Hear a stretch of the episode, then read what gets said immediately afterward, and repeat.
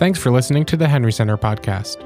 We seek to bridge the gap between the academy and the church by cultivating resources and communities that advance Christian wisdom. If you'd like to learn more about the Henry Center, please visit our website at henrycenter.org. There, you can find hundreds of articles, videos, and publications which promote theological understanding. The best way to stay connected with us is to subscribe to our newsletter, though you can also follow us on Facebook, Instagram, Twitter, and YouTube. If you're able, we'd love to see you at one of our upcoming events, hosted at Trinity Evangelical Divinity School. Our public lectures feature scholars and pastors offering careful reflection on a range of biblical, theological, and ecclesial topics. We hope you enjoy today's discussion.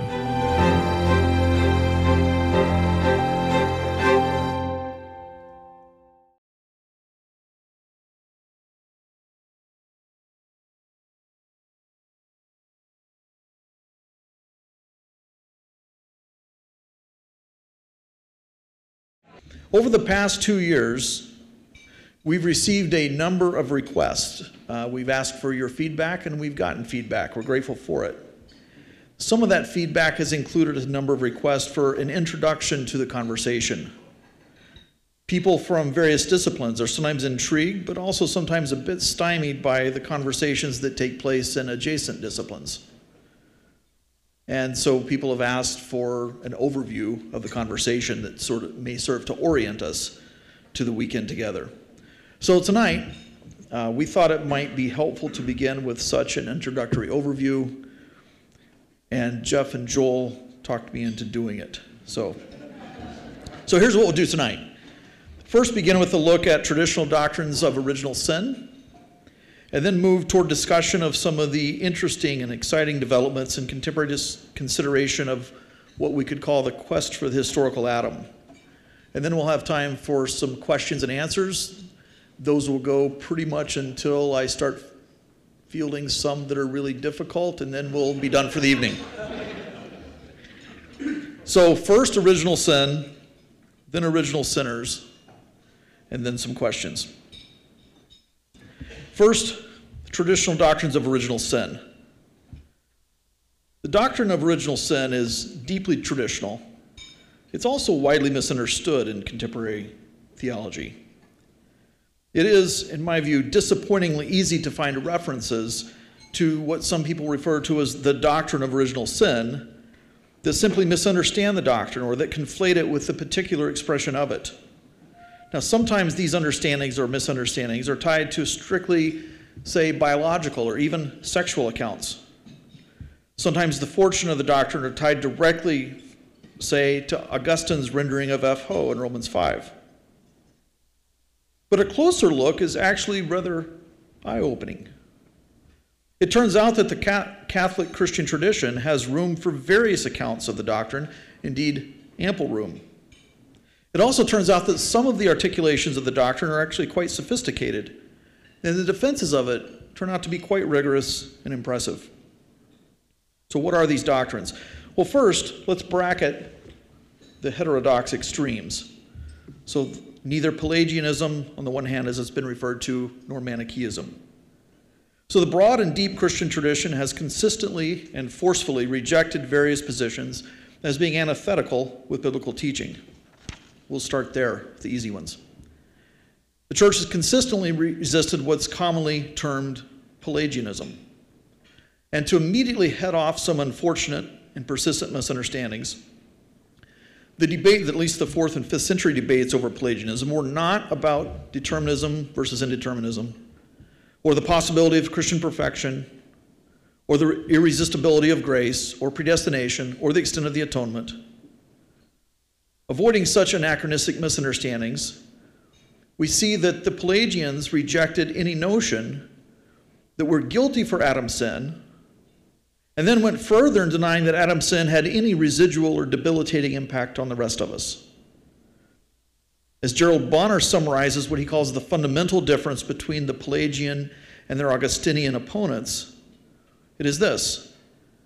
As he says, for the Pelagians, human nature remained fundamentally sound, while for Augustine, it had been corrupted to a degree which made us helpless. While we're at it, The label semi Pelagianism is unfortunate. It's unfortunate for several reasons. One of those is it comes into usage in the 16th century, and then only as a work of, as a, as a term of abuse. But it also signals something important and signals something similar. Even though, for what we call semi Pelagianism, even though we are all negatively impacted by sin, still it may be possible, at least for some of us, the better ones of us, to initiate the work of salvation apart from grace, at least where grace is understood as any kind of special pressure.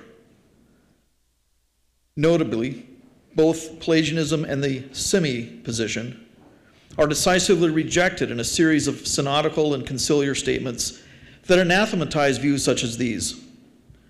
Those that deny that the whole person, body and soul, were changed for worse by Adam's fall those that teach that human mortality was natural or normal apart from sin. Those that deny that the doctrine of original sin uh, is, is anything at all. And those who claim that we can somehow save ourselves or even initiate the process of salvation. As well as things like this.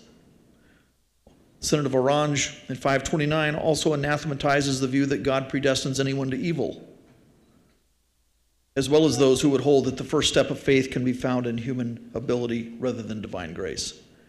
The resolute Orthodox insistence is that without God's grace, God's prevenient, cooperative, and perfecting grace, there would be no hope of salvation. But while the church has insisted that we reject all forms of Pelagianism, it's done so while also insisting that we re- reject every version of Manichaeism or other versions of Gnosticism. And at stake here is belief in the goodness of creation and to press even further the goodness of the Creator. Accordingly, Christian theology, and this goes from the fourth and fifth century debates, well, and even before, all the way through the Protestant Reformations. Christian theology consistently resists any notion that matter is intrinsically evil or that humans are evil by nature. That is to say, the doctrine of original sin is not the view that sin is original. It is most emphatically not the doctrine that humans are essentially evil. To the contrary, sin is consistently understood as being contrary to nature, as well as contrary to reason, and ultimately and always is contrary to God. All right, let's bracket those. In rejecting such views as extreme and mistaken, the church has never settled on one account of original sin as the orthodox position. Instead, several views have developed. One of the most famous, or for some infamous, is the family of views that travels under the name realism. As realists see things, there is a sense in which we are one, that is, really one, not just one in a legal sense, but really one with Adam. As Oliver Crisp puts it, the realist conviction is that in some way, in some way, Adam's progeny were really present with Adam at the point of his first sin. As Augustine famously puts it, we were all in that one man, since we all were that one man who fell into sin. For not yet was the particular form created and distributed to us in which we as individuals were to live. But already the seminal nature was there which, uh, from which we were to be propagated. And this by this being vitiated by sin and bound by the chain of death and justly condemned, man could not be born in any other state. Thus Augustine claims that since all were that one man, they individually derived original sin. Another famous modern proponent, Jonathan Edwards, says that God, in every step of his proceeding with Adam, in relation to the covenant or constitution established with him, looked on his posterity as being one with him. And though he dealt more immediately with Adam, yet it was as the head of the whole body and the root of the whole tree. And in his proceedings with them, he dealt with all the branches, as if they had been existing in their root. Thus, both guilt and also depravity of heart came upon Adam's posterity just as they came upon him, as much as if he and they had all coexisted like a tree with many branches. Now, there's some bold claims here. They call for some explanation, and Edwards gives it. One of the things he says is this He says, Some things which are entirely distinct and very diverse, yet are so united by the established law of the Creator, that by virtue of that establishment, they are in a sense one. Thus, he says, a tree grown great and a hundred years old is one plant with the little sprout, the little sprout that first came out of the ground from whence it grew, and has been continued in constant succession. He says, perhaps not even one atom remains the very same. Yet God, according to an established law of nature, has in constant succession communicated to it many of the same qualities and most important properties as if it were one. So the upshot is this apparently, something or some things count as one. They count as one if and only if God reckons it so. And indeed, it's the divine reckoning that makes it so. For according to Edwards, all of this depends in a radical sense on divine sovereignty. For there is no identity or oneness, he says, that does not depend upon the arbitrary constitution of the Creator. Now, to say that the realist option is controversial is a fairly drastic understatement. But beyond the quick and easy dismissals, say, of Augustine's handling of eph hō, or what we know now as Augustine's mistaken biology, there are serious criticisms, but there are also equally serious defenses of realism. Now, Edwards in particular is speculative, and I think, in my view, extravagantly so. And his own determinist, Lockean, and occasionalist version of the doctrine has come under heavy fire both then and now. But the Edwardian account is not the only possible version of realism. And recent work, and I, by recent I mean within the last couple of decades, recent work shows that with the right moves in four dimensionalist metaphysics, it may be possible to yet salvage a realist account as consistent with moral responsibility. In other words, if we go with a, some version of four dimensionalist metaphysics, and perhaps in particular with a worm theoretic account, or perhaps with a version of fission theory, realism may yet hold promise. Accordingly, even if there is no exegetical proof of realism, that is, Augustine's reading of Romans 5 doesn't qualify that way. Yet it still may turn out that realism offers a way to maintain the key theological desiderata. Now, many contemporary evangelical Christians, and indeed many traditionally grounded Reformed Christians, are not realists, they're federalist. They hold, that is, that Adam was our legal or representative or federal head. According to federalism, we're condemned because Adam stood in for us as the representative for the rest of us. Due to his relationship with us as our federal head or legally appointed representative, his guilt now counts as our guilt. As the Reformed scholastic Francis Turretin says, the relationship between Adam and the rest of us includes a dimension that is, in his words, political and forensic, as he was the prince and representative head of the whole human race. This is often taken to be the Reformed view, and for good reason.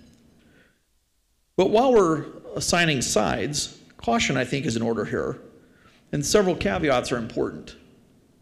One is this we should remember that many Reformed theologians don't go in this direction. The Reformed theological tradition also has mediate theorist and realist, and even those who take what I refer to as a corruption only view. And second, some very important theologians of the Wesleyan and Methodist traditions are also Federalist. John Wesley, for instance, defends the Westminster Confession of Faith line by line on this point. So the Federalist view is popular in some circles. We should also note that it continues to face stiff challenges. Some of these challenges concern the biblical basis of the proposal. Is it really so plain, the critics want to know? Is it really so plain from Scripture that the covenantal arrangement is such that we are all individually guilty for the sin of our most ancient representative. Moreover, is it even possible to reconcile the Federalist proposal with moral responsibility? Does not Scripture make it plain that the guilt of one person is not transferred to another, as in Deuteronomy 24 or Jeremiah 31? Doesn't Scripture make it plain that the Son shall not bear the guilt of the Father, as in Ezekiel 18?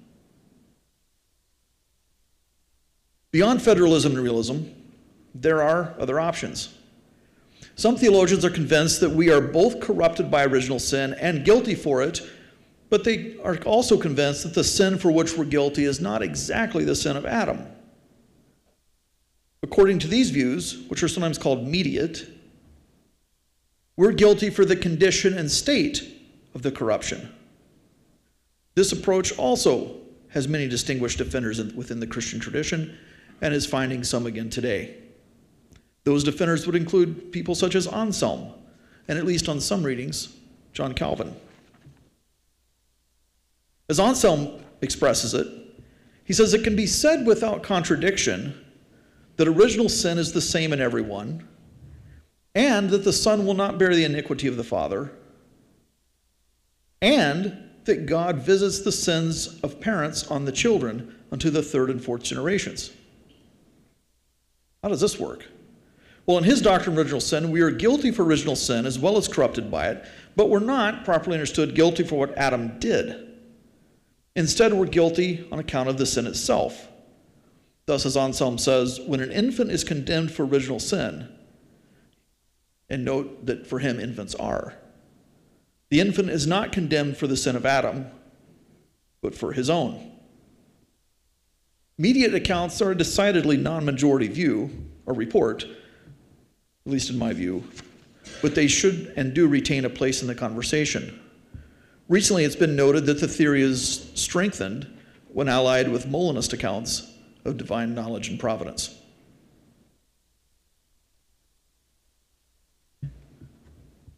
One other major traditional option is the affirmation of original sin that affirms the corruption of original sin without a corresponding affirmation of guilt. I take it safe to say that this is the consensus of early Christian theology, and by early I mean pre Augustinian, both Latin and Greek. J.N.D. Kelly, for instance, says that although Athanasius saw a strong connection between Adam and all humanity, and indeed held that sin has passed to all men, he says that we never, never hints that we participate in Adam's original guilt. Greek patristic theology generally held this view as well. In Kelly's word, there's not a hint in the Greek fathers that mankind as a whole shares in Adam's guilt. Among pre Augustinian Latin theologians, he takes as representative Ambrose's view that sin is a corrupting force that's transmitted to all but the guilt for Adam's sin attaches to Adam himself, not to us. This is often understood to be the view of the contemporary Orthodox Church. Kallistos Ware notes that most Orthodox theologians reject the idea of original guilt. Humans, Orthodox usually teach, automatically inherit Adam's corruption and mortality, but not his guilt. They're only guilty insofar as they, by their own free choice, imitate Adam. This is the view of, the Orthodox, of Orthodox Christians, but it's present in Protestantism as well. Within the Reformed tradition itself, is defended by the important reformer Ulrich Zwingli. Zwingli is not alone or even lonely. Theologians as diverse as Jacobus Arminius, John Miley, more recently Stan Grenz, Richard Swinburne, and Oliver Crisp defend such accounts. The position, I think, should not be misunderstood. Proponents of the corruption only views insist that we are, of course, guilty for sin. But we're guilty for the sins that we commit. We're not guilty for something our most ancient ancestors did. We obtain a kind of hereditary corruption from them, not unlike purely physical defects, which are heritable and indeed inherited. And we are guilty for sin as a matter of fact. But the sin for which we are guilty is our sin. We're guilty for the sins we commit, the bad stuff we do. Adam is guilty for his, and while we suffer the effects of Adam's sin, it is our own sin for which we are guilty. And I think at this point it's probably important again to point out that this should not be confused with Pelagianism or semi Pelagianism. Now, perhaps it could give safe harbor to a kind of semi Pelagianism, but a theologian who holds a corruptional view can also hold this and f- fully embrace what, say, the Formula of Concord says about corruption. When it says, in spiritual and divine things, the intellect, heart, and will of the unregenerate are utterly unable by their own natural powers to understand, believe, accept, think, will, effect, do, work, or concur in working anything. But they are entirely dead to what is good, and they are corrupt. Able only to do what is displeasing and contrary to God. Someone who holds a corruptional view can hold such a view as this. And surely this is a far cry from Pelagianism. Moreover, it should be obvious that there is nothing about this view that commits it to semi Pelagianism as such. For we're going to hold the corruption only view and with consistency maintain the admission of complete inability, and even if they desire the phrase total depravity. All right, these are, that's a quick overview um, of views of uh, the doctrine of original sin. Turning our attention to contemporary discussions of the original sinners, we see that while convictions about the fact of original sin are widely held and deeply rooted within the tradition of Christian theology, when it comes to consideration of higher resolution details, there is a lack of consensus. But it's something of an understatement to say there is solidarity on the basic points. But if it's something of an understatement to say that such convictions about the doctrine of original sin are widely held and deeply rooted within and across the various ecclesial traditions of Christian theology. It's also something of an understatement to say that such convictions are widely criticized and dismissed as being inconsistent with the assured results of modern science. Thus, recently, the theologian Aaron Riches expresses the worry. He says the best scientific evidence would seem to contradict outright the traditional teaching of the church. The famous priest and physicist John Polkinghorne observes that the doctrine of the fall is what he calls the major Christian doctrine that I find most difficult to reconcile with scientific thought. The noted philosopher of science Michael Ruse says this of the traditional Christian account. He says, according to modern science, there was no unique Adam and Eve. The Augustinian solution fails in the face of modern science. It just doesn't work. Similarly, the theologian and biologist Dennis Lamoureux says that his central conviction is this Adam never existed, and this fact has no impact whatsoever on the foundational beliefs of Christianity. More recently, the physicist Karl Giberson leaves no room for doubt. Adam and Eve, he says, as described in Genesis, cannot have been historical figures. Recent work in genetics has established this unsettling conclusion beyond any reasonable doubt. Now, I take it that such, such challenges should be taken seriously. So do you. That's why we're here. But here's what we seem to know. Here's where we're at. That evolutionary history shows a great deal of predation, death, and extinction throughout the process. That morphological evidence as well as genomic sequence data show that humans and other primates share a common ancestry. And that the initial human population would have had to evolve as a group and would have had to have been several thousand in number. The first of these we can loosely call the red tooth thesis. It affirms death before a fall. The second we can term the common ancestry thesis. Mammals have been around for about 65 million years and primates for around 50 million years. Various forms of non human hominins begin to appear, with Homo habilis emerging about one and a half million years ago, Homo erectus about a million years ago, Homo sapiens about a half million years ago. Various species of the Homo genus have developed, among them Neanderthals, modern humans, as well as hobbits, Denisovans, and others. My kids love it when I mention the hobbits. Really? Yeah. Morphological evidence has been taken to suggest um, or demonstrate common ancestry for some time.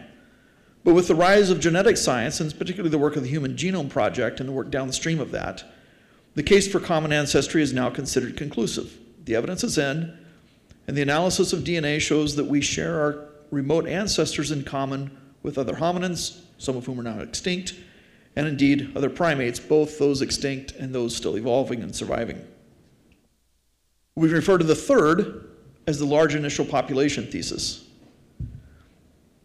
The same genetic evidence that shows common ancestry also reveals that the initial population of humans must have evolved as a large group. As Dennis Venema and Scot McKnight explain, put most simply, the evidence indicates that humans descend from a large population because we, as a species, are so genetically diverse in the present day that a large ancestral population is needed to transmit that diversity to us. They conclude that quote, every genetic analysis estimating ancestral population sizes has agreed that we descend from a population of thousands, not a single ancestral couple. In light of this, where are we at in Christian theology? And it seems to me that we're faced with several possibilities. And I'll offer a brief overview of, of some of those. I draw attention to some of these here but I also think it's important to note that there are others which I don't mention and of which we won't discuss, some of which are fascinating indeed, such as Hud Hudson's hypertime Adam. First, what I will loosely refer to as refurbishment proposals. The first is a cluster of proposals I'll lump together and refer to generally as refurbishment proposals. One way to maintain or attempt to maintain consistency is to accept the standard evolutionary account, but then suggest that God took two existing hominids and refurbished them. On this proposal, one accepts, or at least can accept, the, the orthodox evolutionary account. One need not quibble, that is, with standard claims about, say, the age of the universe, the development of life on this planet, the emergence of mammals and other primates, their development into Homo sapiens and into modern humans. On this account, pre-human hominins developed physically, mentally, and perhaps to some degree spiritually in the long and bloody process that seems to be basic to the evolutionary model. And then, at the right moment, that is, if not in the fullness of time, then at least close to it, God acts to radically change the state, status, and future of a certain species. As the 19th century Methodist theologian William Burt Pope puts it, Created out of the dust, he, that is Adam, is a development of older physical types, a final development on which evolution has spent itself, found worthy at last to be the receptacle of an immortal spirit. So, in this account, God reworks, rehabilitates, refurbishes a pair of these existing creatures. God elects them, if you will, for relationship and service. These humans, and their progeny are gifted with the divine image and the mental, relational, spiritual gifts and responsibilities that come with that image. There are different versions of this. Here's a representative statement from Peter Van Inwagen. He says, For millions of years on this account, perhaps for thousands of millions of years, God guided the course of evolution so as eventually to produce certain very clever primates, the immediate predecessors of Homo sapiens. At some time, he says, there was a, at some time, there was a point at which every ancestor of modern human beings who was then alive was a member of a particular group of primates. In the fullness of time, he says, God took the members of this breeding group and miraculously raised them to rationality. That is, he gave them the gifts of language, abstract thought, disinterested love, and of course, the gift of free will. He says, We cannot understand all his reasons for giving human beings free will, but here's one important one we can understand. He gave them the gift of free will because free will is necessary for love. He says God not only raised these primates to rationality, not only made of them what we call human beings, but also took them into a kind of mystical union with himself. The sort of union Christians hope for in heaven and call the beatific vision. Being in union with God, these new human beings these primates who had become human beings at a certain point in their lives lived together in the harmony of perfect love and also possessed what theologians used to call preternatural powers. Because they lived in the harmony of perfect love, none of them did harm to others. Because of the preternatural powers, they were able somehow to protect themselves from wild beasts, from disease, and from random destructive natural events like earthquakes and all. There was no evil in the world. And it was God's intention that they should never become decrepit with age or die, as their primate forebears had done. But they abused the gift of free will and separated themselves from their union with God. And from there, we know the rest of the story. The fall brought sin and suffering, death and destruction. And that's one, one version of this approach. Different suggestions fit under this umbrella. The one offered by Van Inwagen is only one option. Various biblical scholars and theologians have suggested some version or other of this proposal. And indeed, there are different views on the market. Denis Alexander, John Stott, C.S. Lewis, Jamie Smith, Tom Wright, and others have suggested something along these lines. There are different versions, of course. Some people take this refurbishment to have happened a very long time ago. Others take it to be more recent, even Neolithic. Some versions of this proposal would include the bestowal of a soul. Others, such as Van Inwagen's, wouldn't. One variation might hold that God so refurbished more than, more than the initial couple. On this twist, Adam and Eve may be the top two, perhaps the chieftains, but not the only two. You can see how this would intersect with what we referred to earlier as Federalist accounts of the doctrine of original sin. This variant would, of course, have the advantage of helping to explain how the children of the first couple found sexual mates and spouses without resorting, on the one hand, either to incest or on the other, to bestiality. Josh Swamidass offers a similar account. It's one that allows for, it's different in the sense that it allows for a genuinely de novo creation of Adam and then of Eve directly from Adam. It will, it will require, at least in my view, a more philosophically precise and theologically informed account of what it means to be human than seems to be available on standard issue, strictly biological accounts. But that in itself may be judged a good thing for theologians and other Christians. Now, I'm confident we'll hear a great deal more about this this week, so I'll pass over this now for the sake of time. Even from this brief sketch, where does this leave us? Recall the earlier claims, those by people like Michael Ruse and those by people like Karl Giberson. Recall the earlier claims that science contradicts Christian belief. The claims were that, that it is not so much as possible that both the science and the doctrine of original sin and original sinners is true. Is that right? Now, we have a lot of work before us, even this weekend. But I think we're already in a position to see that that isn't right. Note the strength of the claims made by Ruse, Giberson, and Enns. They're not merely observing that there is some element of mystery here. They're not simply admitting that there's a lot that we don't know. Nor are they pointing to some areas of tension or possible conflict. No, their confident assertions seem much stronger to me. They're claiming that it's impossible to believe both the deliverances of modern science and classical Christian doctrine. They cannot be reconciled. That is, it's not so much as possible that both are simultaneously true.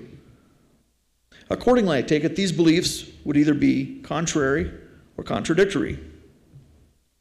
Now, if some proposition P is contra- contradictory to some proposition Q, then it's possible that either P or Q is true, but not possible for both P and Q to be true. And it's not possible that both P and Q are false. That is, if P and Q are contradictory, they are mutually exhaustive as well as mutually inconsistent. If some proposition P is contrary to some proposition Q, then it's not possible that both P and Q are true. They're mutually exclusive, but not mutually exhaustive. The upshot is this if it's so much as possible that both P and Q are true, then they're neither contradictory nor contrary. That is, if it's possible that both are true, then affirmation of Q can't be taken to rule out P. An affirmation of P cannot be taken to eliminate the possibility of Q. Affirmation of some P shouldn't be taken as reason to reject Q. Affirmation of Q is not a good reason to reject belief in P. Now, perhaps surprisingly, I think, at least considering surprising considering how common and how vehement are the assertions to the contrary, It turns out there's good reason to doubt the claim that the contemporary scientific consensus is inconsistent with the core of, the, of traditional Christian belief. In other words, neither contrariness nor contradictoriness follows from the conjunction of the scientific consensus and traditional Christian belief. For indeed, it is possible that both are true. Consider how Todd S. Beall summarizes what he, as a self avowed young earth creationist, consider how he summarizes what he takes to be the crucial theological desiderata. The best interpretation, in his words, the best interpretation of the biblical witness is that Adam and Eve are real historical persons, created uniquely by God as the first human pair and the universal ancestors of the rest of humanity. Now, perhaps surprisingly, it turns out that it seems that there may be more than one way to meet these desiderata without rejecting contemporary genetic science and paleoanthropology. There's nothing, or at least nothing obviously, about the conjunction of the red tooth thesis, the common ancestry thesis, and the large initial population thesis that's inconsistent with Adam and Eve being real historical individuals. Nor is this inconsistent with the belief that Adam and Eve were created uniquely by God. Nor yet is it inconsistent with the conviction that they are the universal ancestors of humankind. Nor further is it inconsistent with the view that human death is the result of human sin. There's more than one way to hold to both. Now, suppose someone objects that possibilities are cheap and protest that this sounds like a bunch of what ifery. Well, fair enough. So let us go as far as we can. But let us do so without laboring under the assumption that it's not possible that the main lines of traditional Christian doctrine are true if mainstream science tells us the truth. Making this less abstract, I hope, um, let P stand for the conjunction of the theses drawn by mainstream science. And let Q stand for the desiderata laid out by Beall. Any lack of scientific support for, say, the refurbishment proposals, any lack of scientific support for the details of the refurbishment proposals themselves doesn't count against belief in either P or Q.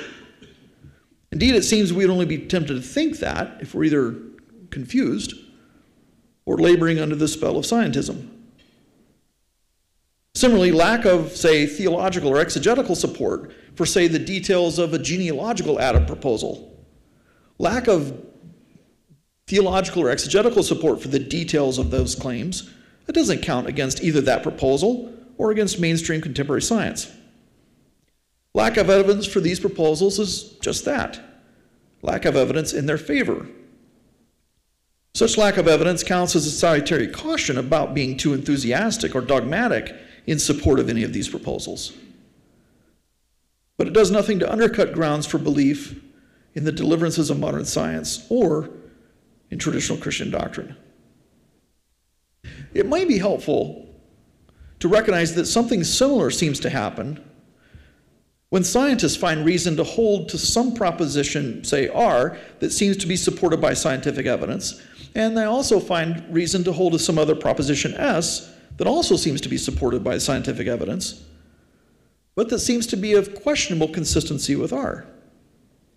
Now, if we know that this R and S are mutually exclusive, say Einsteinian versus Heisenberg or Copenhagen interpretations of quantum theory, then we know it's not possible that both are true. But rather than assume this in every instance, I take it that we first try to sort things out. We look for possibilities, look for ways that both are true.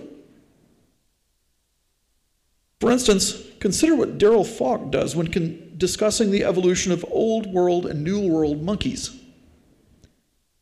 After noting the proliferation and diversity of New World monkeys, 124 species, he tells us, he compares them with Old World monkeys, and he points out that the New World monkey, the Old World monkeys tend to have narrower snouts, nostrils that face down rather than up. They don't have much in the way of tails, they are jealous of the long prehensile tails of their South American cousins. He notes that fossils found from about 35 million years ago show close relationships between these old world monkeys and the new world monkeys. And these fossils, this fossil record, leads us to the conclusion, he says, that they actually stem from the same ancestral species. This raises a question How then did they get separated? Now, the easy answer for someone who doesn't know anything like this, like me, would be oh, I can figure this one out. The continents used to fit together, right? On my globe, I can see how they came apart. That would be the easy answer. It would seem to be that the continents of Africa and South America were formerly contiguous, and that the separation of the continents, which had to do with tectonic plate shifts, that resulted in the changes that we now see in the various species of monkeys. But alas, this explanation is too easy and won't work. Here's why it won't work it won't work because the continental shift took place about 100 million years ago, and the strikingly close similarities in the fossil record are about 70 million years too recent for that. So here's the question Falk faces How did they get separated? How did these monkeys get from Africa to South America? Now, Falk tells us, he says, there is, quote, almost unanimous consensus that something close to the following happened. A small number, perhaps a single pregnant female, was trapped on a huge tropical tree as it floated downriver, possibly in a massive flood. And then, having been transported in an ocean current, the tree with its clinging cargo made it to South America. We might call this the pregnant hitchhiking monkey thesis.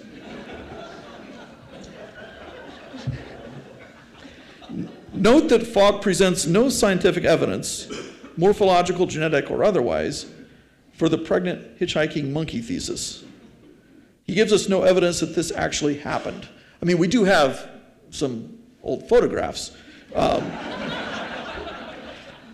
but don't get too excited about those because they don't actually show us everything we think they we show they show us that she made it onto the raft but we don't know that the raft made it very far in fact we have evidence that shows it probably didn't work out too well um, i suspect that he fails to offer this evidence because there's no such evidence for the pregnant hitchhiking monkey thesis nor is it super easy yeah like i said it doesn't look good um, we know she made it on, but we don't know that she made it there. Hard to see how that evidence is going to be available. Now, sans evidence, Falk's postulation also looks liable to the charge of whatifery. Now, I don't mean this criti- I don't mean this as a criticism, just as an observation. To be clear, I'm not saying that his claim is in fact false. It surely seems possible and it may indeed be the most plausible suggestion we have. It looks to me like a possible way of reconciling the beliefs, the belief that these monkeys share common ancestry, with the belief that the, that the continents separated tens of millions of years before the changes happened. So far as I can see, it's no worse off for being the postulate of a possibility. But so far as I can see, that's all it is. Now, someone could wonder why would Falk make these sort of moves? Why would he appeal to a mere possibility? Isn't this just speculative what if he tacked on to interesting scientific findings in order to maybe salvage his pet view? Well, probably not. Or at least not obvious. More charitably, I think that these appeals to possibility most likely are made because scholars who make these sort of appeals feel evidential pressure from both sides. In other words, they feel like there's good reason to affirm this, and they feel there's good reason to affirm this as well, and they look for ways to put it together. In other words, they feel the strength of the arguments for both. And they think that it would be a mistake to let the evidence for one force them to abandon the other, unless, of course, it can be shown that the propositions are inconsistent. I don't fault them for this. I see no problem with appeals to possibility per se, at least so long as it's admitted that these are mere possibilities, rather than presented as if they're part and parcel of the science, or in our case, as if they're part and parcel of the exegesis and theology. The upshot is this. So far as I can see, If we have good reason, and I understand that is a conditional that we're here to discuss, but if we have good reason to think that science affirms what I've called the conjunction of these theses, right, on the one hand, and if we think that there are good theological reasons to continue to believe in the doctrine of original sin as committed by original sinners, then we do indeed have good reason to, to maintain belief in both. The lack of scientific evidence for the theological claims doesn't count as evidence against the scientific claim or the theological claims. It only does if these are inconsistent. But until it can be shown that they're inconsistent, there's no reason to take the scientific claims to rule out the theological. Similarly, lack of theological support for the distinctive claims of the sciences doesn't, or at least I don't think shouldn't, count against belief in the science. Going further, lack of theological or scientific evidence for the distinctive elements of these possible proposals, right? These proposals of possibilities, doesn't, at least in my view, shouldn't count against them. It should slow us down. It should make us think, let's not get too excited about jumping on any particular bandwagon about ways to put this together. Because lack of evidence for them is just that. But it's not evidence against them, nor is it evidence against any of the positions that are trying to be held together. All right, let me just say again uh, we obviously have much work before us. I'm thrilled that you're here. Um, I think that we've had two wonderful years of the project so far. Um, I think that we've had two wonderful Dabar conferences so far. Uh, my hopes for this one are much higher because of your work. Uh, let me say thank you, welcome, and let's get to it. Thank you.